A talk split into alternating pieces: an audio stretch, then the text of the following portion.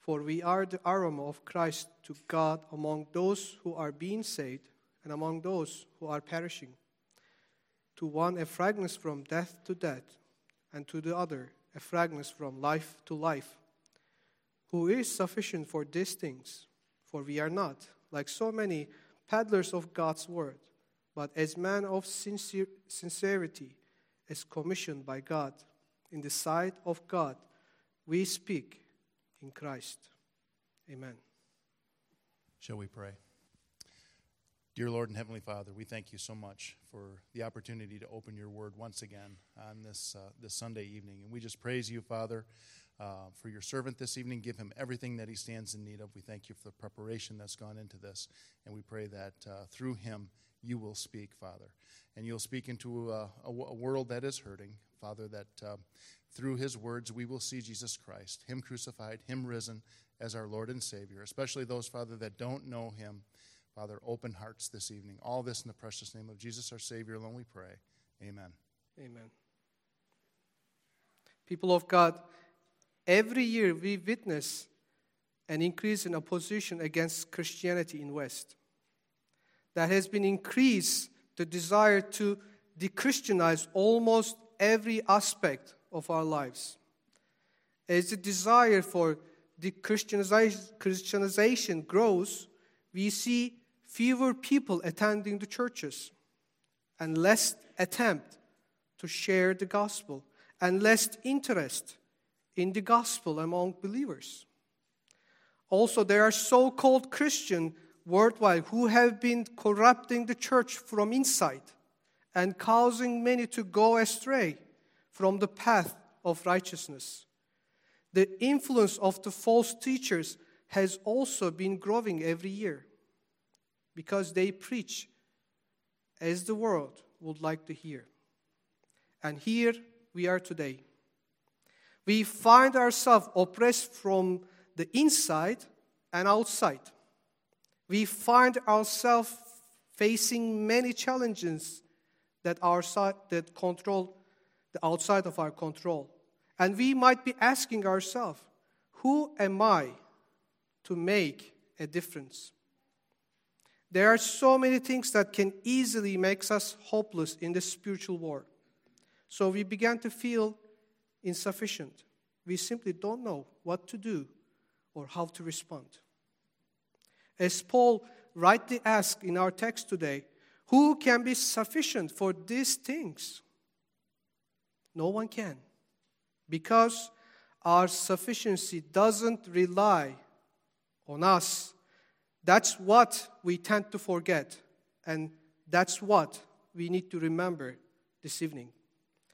We will look into our passage with 3 points: the servant of Christ, the fragrance of Christ, and the sufficiency of Christ.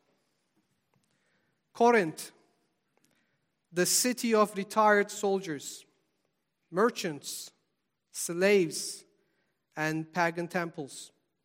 Paul stayed in Corinth 1.5 years, as we can read in Acts 18. The Lord saved many in Corinth, but the church had been dealing with so many problems, beginning from the first day. 2 Corinthians is actually the 4th letter Paul writes to Corinthians. Before this letter, Paul wrote a painful letter. He mentions this in chapter 2, verse 3, and chapter 7, verse 8. And we read this painful letter actually produced some repentance among Corinthian believers. Yet, there were still some problems. They couldn't let it go. They were still struggling.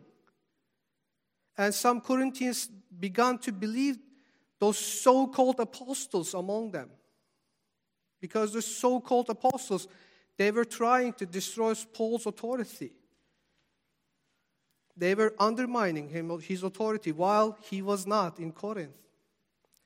So Paul mainly writes 2 Corinthians to defend his ministry and defend his apostolic authority. And Paul centers these letters on one sentence that we can find in chapter 12, verse 10. This is the center of the whole letter, chapter 12, verse 10. For the sake of Christ, then I am content with weaknesses, insult, hardship, persecutions, and calamities. For when I am weak, then I am strong.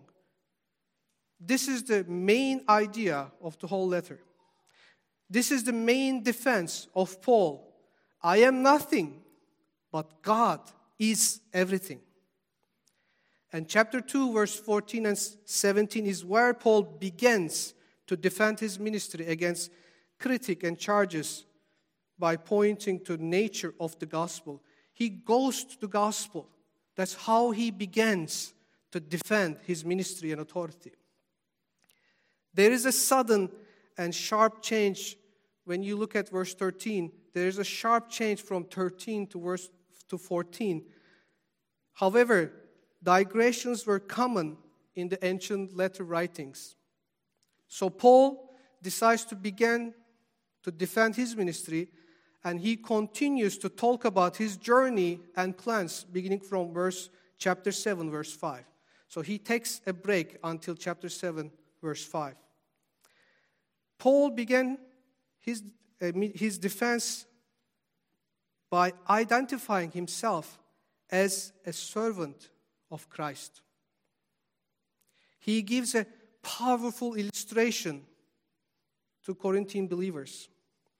The Greek word that Paul uses for triumphal processions refers to a very special ceremony that used to take place in the ancient city of Rome. It was called the Roman Triumph.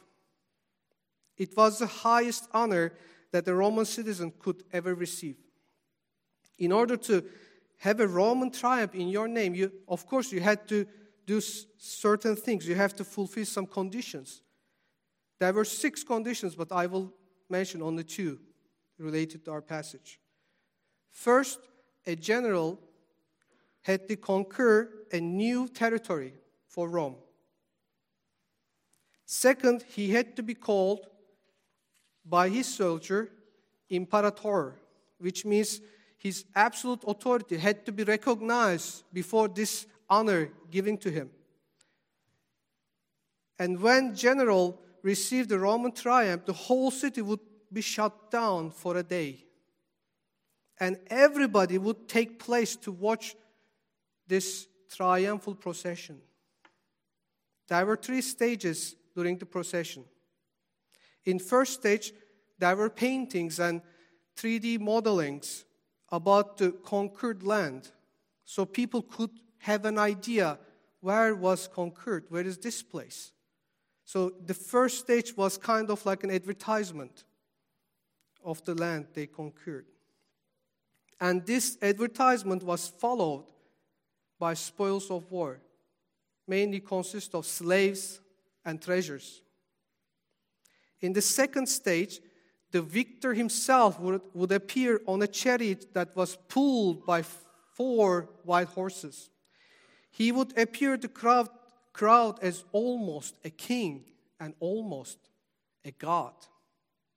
And in the final stage, the victorious Roman army would enter the city and share the celebration. So Paul uses this term to picture Christ as the victorious Roman general, and he himself as a spoil of war. As the triumphant general led the spoils of war in the procession, Paul says that in verse 14, Christ always leads us in triumphal procession. Paul pictures himself as a slave of the victorious general, Christ Jesus.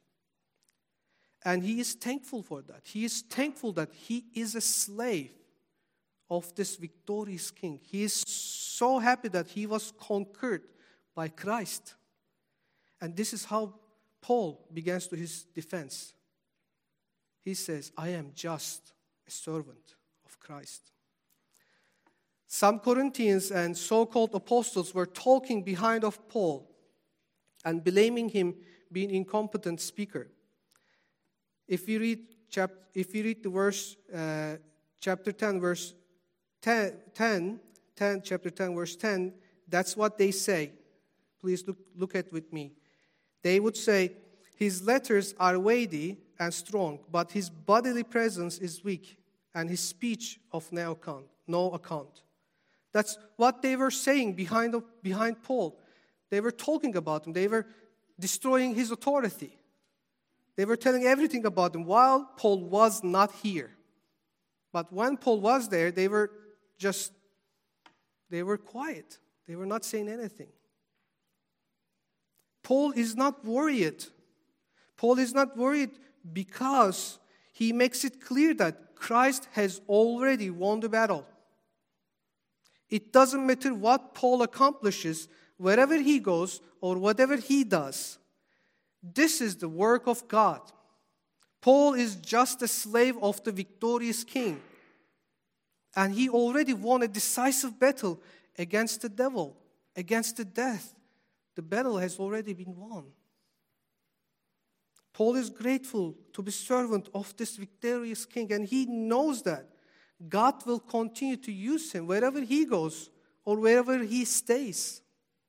The gospel is the work of God, God alone. So it is not a coincidence that Holy Spirit plays a central role in 2 Corinthians. For example, Paul says, he is the guarantor of our faith, chapter 1 and chapter 5. He is the life giver, chapter 3. He is the minister of new covenant, chapter 3, verse 8. He is the source of our freedom, again, chapter 3, verse 17. And finally, he is the one who transforms us, chapter 3, verse 18. Paul makes one thing very clear, that this is not his ministry, but this is the ministry of God himself. God, by his Spirit, leads his people in Christ, even though they are weak, fragile, and insufficient. For the power of God would be manifested in his children's life. God chooses people who are weak according to human standards. Yet, he does wondrous works through them. And whenever we look at their lives, we see this is not them, but God. This is the hand of God. This is the work of God. And this is repeated throughout the scripture, and this is the same pattern in the Old Testament.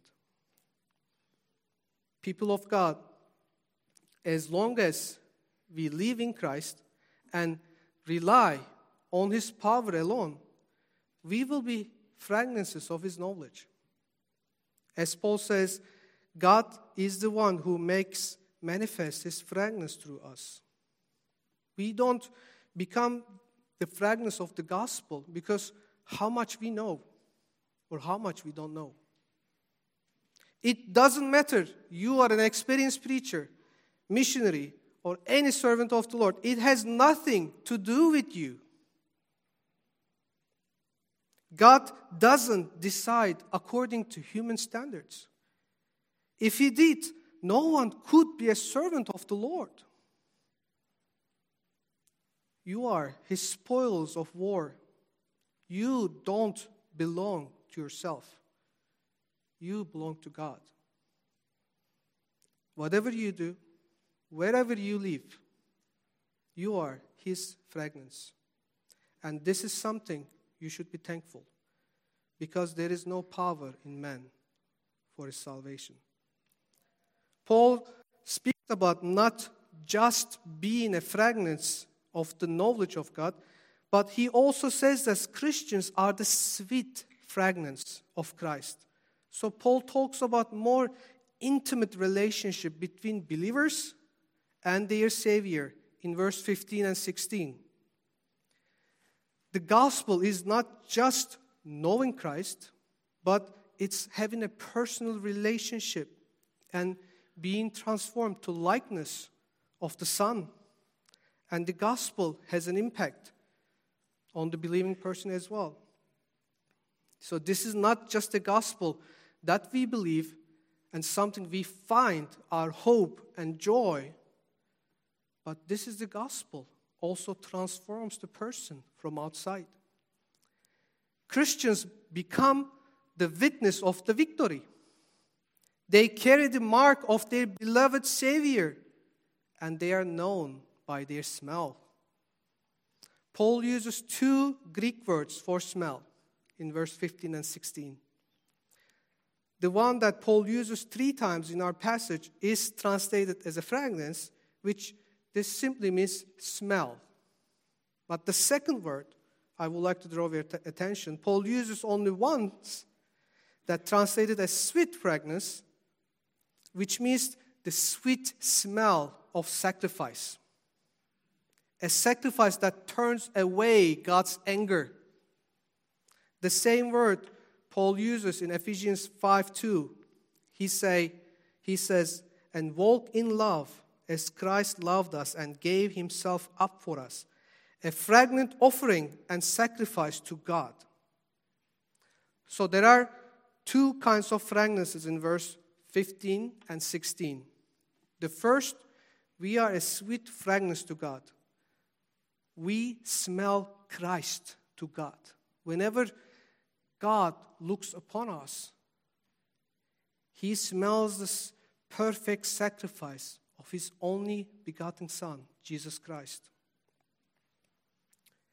So this way we can find mercy and grace for our forgiveness of our many sins. Without Christ, we smell our sin.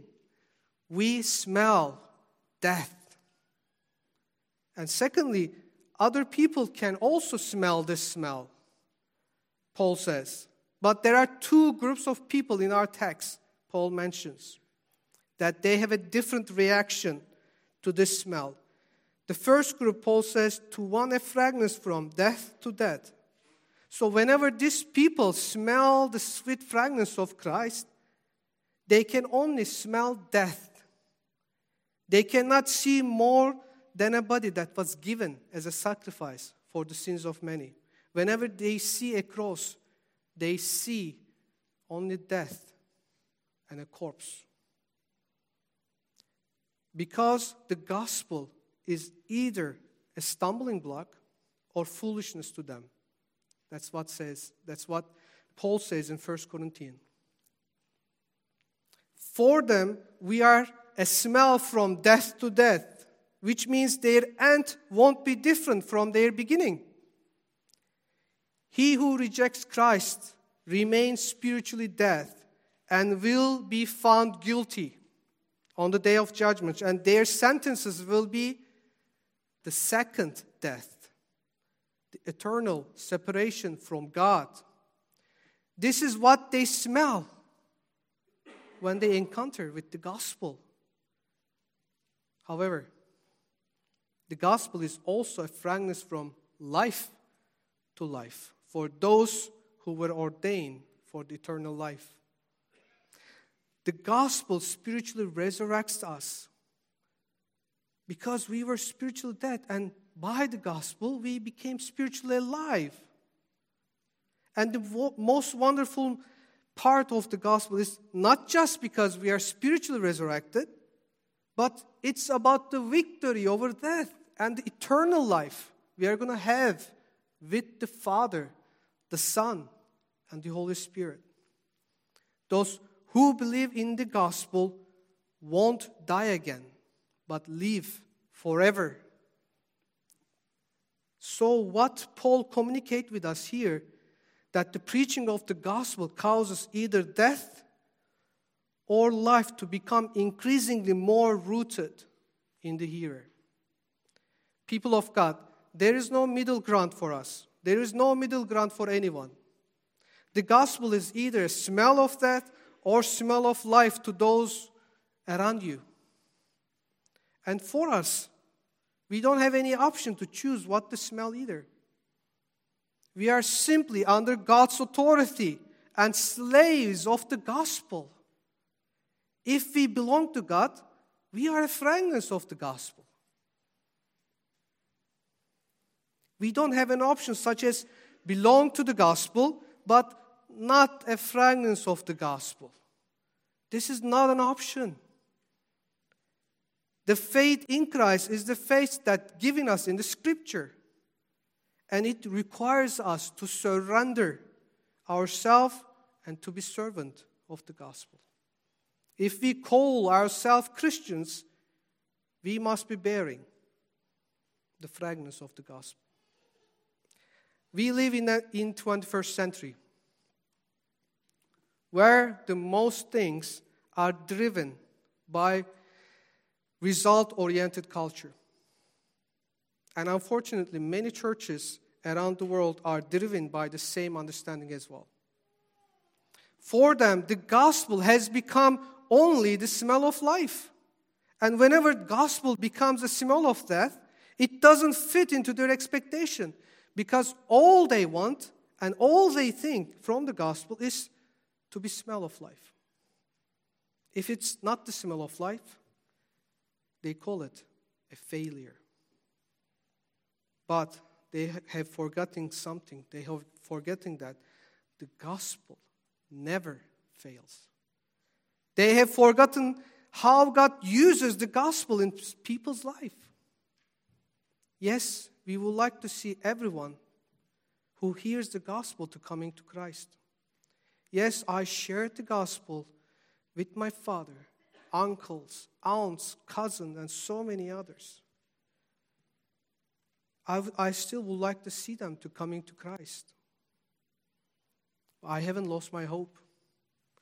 But I know that it's not up to me, because I know that we are a fragrance from death to death, and to the other, a fragrance of life to life. Whenever we share the gospel, we do what God commands us to do. And this is all that matters. This should be our only motivation. We need to get rid of our result-oriented approach of evangelizing.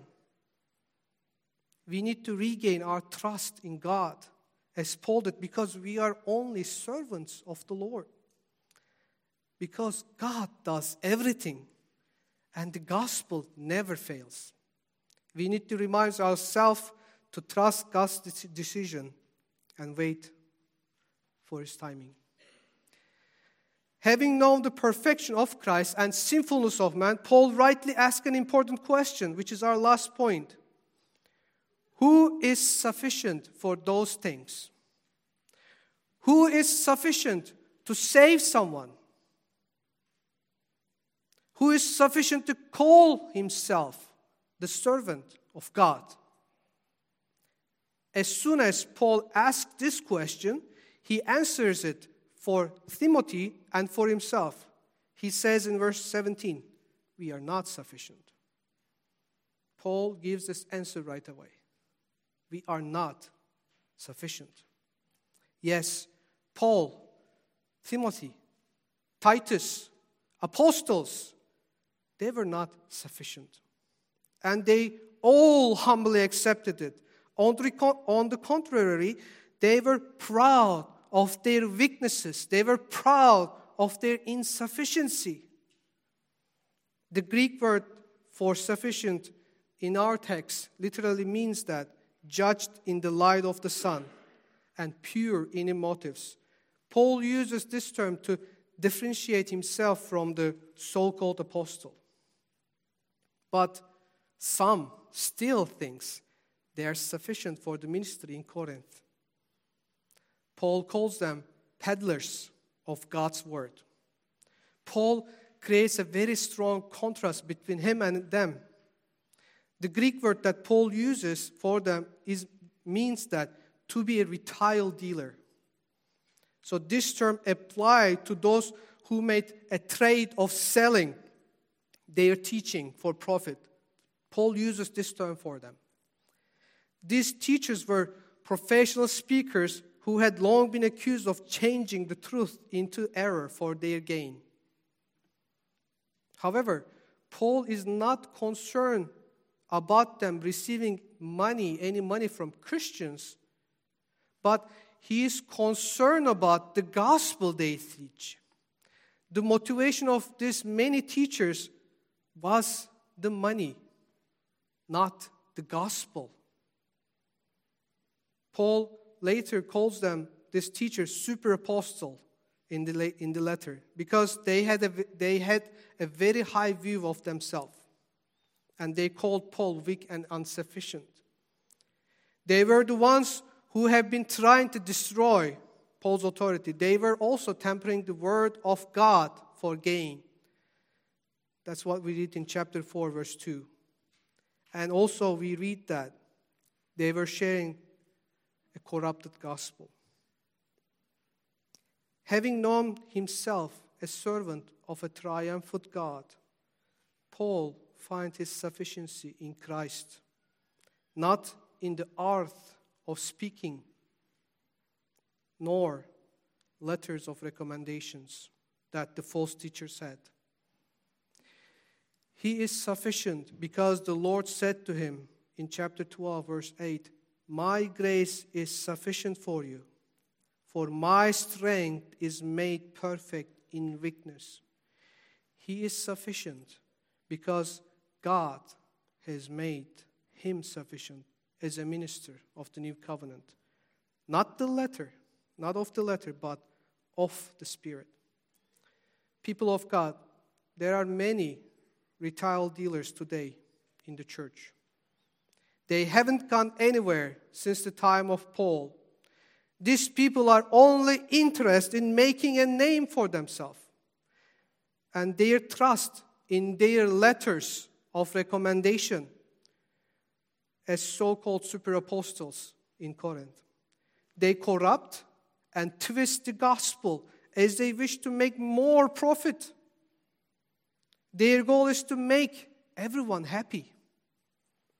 They advertise the gospel that the world would like to hear. They prefer the friendship of the world over the friendship of our Savior. They are of the world, not of the gospel. However, the danger is not just outside. It is also inside of our churches. This is not just about them. This is also about us. As the world has been tightening its grip around the church in West, result-oriented Christianity has been eating and corrupted the church from inside. Christians are losing their fragrance. We are becoming odorless and tasteless. As Paul challenges the church in Corinth in chapter 13, verses 5 and 6, we need to be challenged by the same verses this evening and consider what is Spirit telling us. This is what Paul writes. "Examine yourself to see whether you are in the faith. Test yourself, or do you not realize this about yourself, that Jesus Christ is in you, unless indeed you fail to meet the test? I hope you will find out that we have not failed the test." So let me ask you, brothers and sisters, have you ever abandoned any doctrine of Scripture to have a peace with the world?